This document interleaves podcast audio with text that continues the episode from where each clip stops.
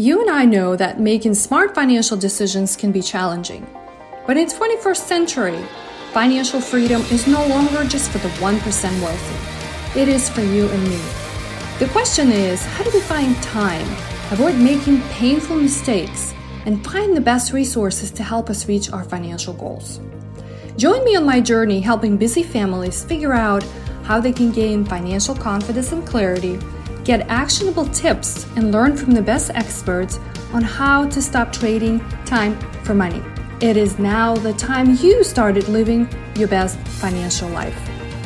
My name is Anna Shergunina, and welcome to the Money Boss Podcast. Hey, Money Bosses, Anna is here, and welcome back to the Money Boss Podcast. Today, I want to talk about five stocks we bought in Liam's custodial account. Now, for those of you tuning in for the first time, I did a whole series on what type of accounts you might want to open for your kids if you're planning to teach them valuable money lessons, if you're planning to save additional funds for them. So go back and look at a couple of episodes not too far back.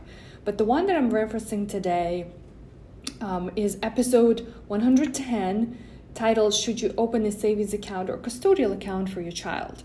So, to follow up on that conversation, once you decide that that's an appropriate route, you'll have to make a decision what are you going to invest? And so that's where Yuri and I were at a crossroads. Um, one day we were talking about look, we've started a 529 plan and, and that's going well. We have been investing for over two and a half years. And what else can we do? Like, what are some of the other ideas? So, we started a custodial account for Liam, and the idea behind it is is really simple. I was kind of excited because I get to deal with clients and work with clients and have for the last 15 years on the receiving end, right? When they show up at my doors wanting help with advice and recommendations. And I've seen families who've done really great steps in educating their younger generation about many lessons and and everything that comes with it. And I've seen clients who have inherited, right, or became actual owners of these custodial accounts once they become of, of age. Usually it's 18.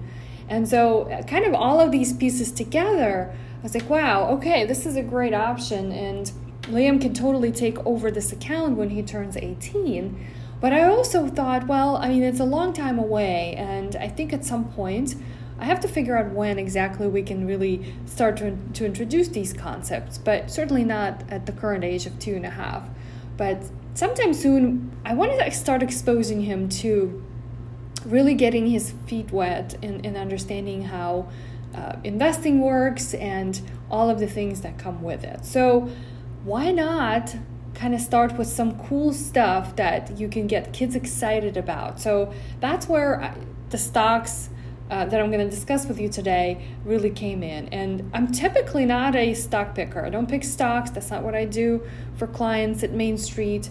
Um, that's just you know not a, has not been of interest for me professionally and personally. But I just really got excited, and so the whole idea behind these five stocks that we decided to invest in his account is more about educational reasons than uh, of course, there's thoughts around, you know, these stocks have done really tremendously well and they have history behind it and all the metrics.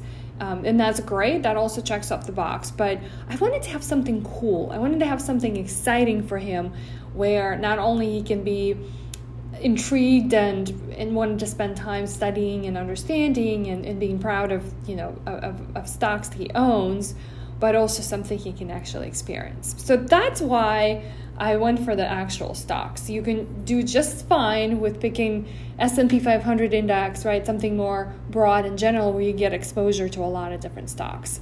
And so that's my rationale. You may have something different for your family. Um, and that's totally okay as well. If you feel like this is over your head, then opening opening up a savings account might actually work just well. So here I guess I think you're still listening, you may want to know what we've actually decided. So here are my five stocks, okay? All right, of course. You have to start with Disney. Like that's the that's the one stock. I've been thinking about this for a long time, even I think before Liam was born. And we've seen this you know, as adults, like when you actually like gift a share of Disney stock and you put it in this nice looking frame. And so um, I didn't get any frames. The stock is is in his custodial account, but that's um, that's the idea. So, I mean, who doesn't love Disney, right? Like, that's the number one thing that um, every kid is going to be excited about. And I know that last year for everything has been really crazy. And actually, interesting fact about Disney that they've reported a loss for the first time in 40 years for fiscal year 2020 because all the parks were closed, right? And they couldn't they couldn't operate at full capacity but you know who cares? Your kids still still love disney just like just like investors do. And um, it's interesting to look back to that the, the shares of disney stock were trading at record hard prices in december of last year. So go figure.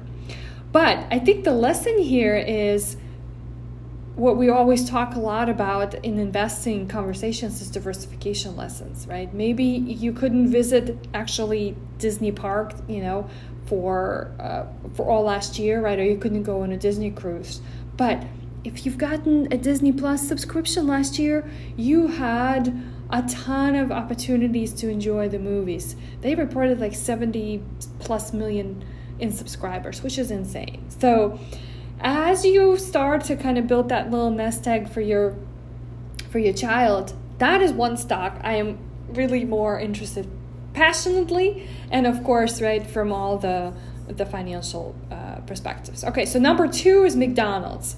Now i know liam is too young for this too. He hasn't tried mcdonald's yet. We're going to try to wait on that um, opportunity but that is one of the classic stocks to consider as well and um, of course in 2020 they had a everybody had a rough patch.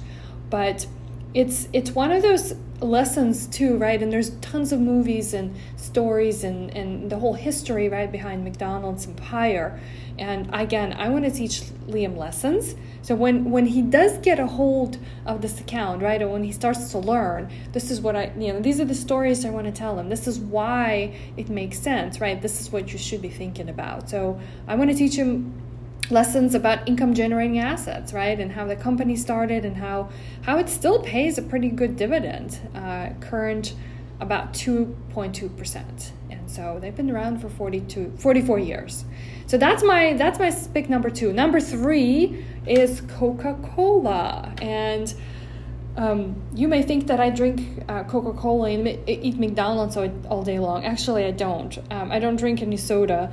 Um, I only drink water and wine and coffee. Those are my drinks of choices. But these are some of the interesting companies that uh, you should consider owning. So, but did, did you know that Coca Cola is actually um, it, the world's largest beverage company, and it's it's like a conglomerate of a lot of different.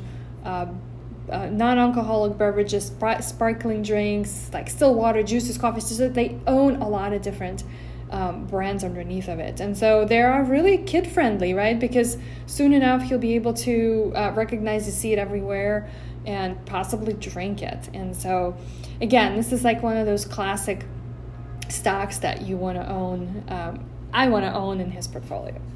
Okay, two more to go. So, guess what is still on my list? And I'm going to leave the last one uh, the, one of the one that I'm most excited about uh, is for the last. But number four is Google, or Alphabet is its actual parent company, right, which is a subsidiary of Google. And so, of course, we all know that it's the world's leading search engine, right? So everybody uses Google wherever you are in the world.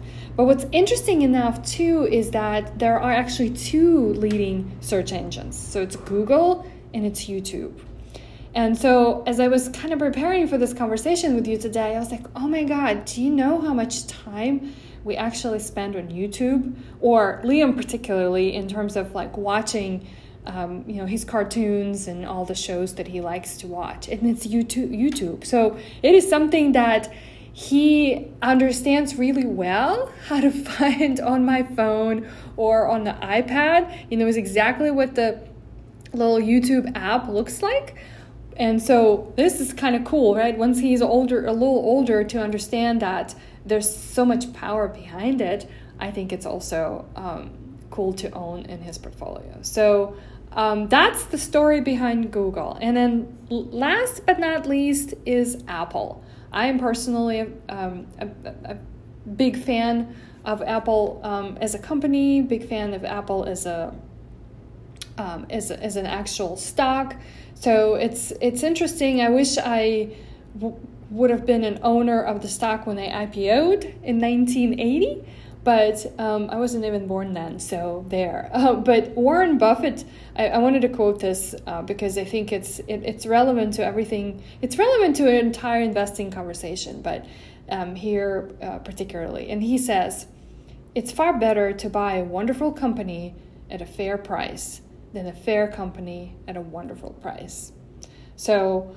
Um, I would probably ignore what everyone thinks that Apple is overvalued or it's undervalued today think about what Apple shares and all of the shares of the stocks I talked about and, and anything else you're passionate about. I, I think that's the lesson today is what are you passionate about? What do you want?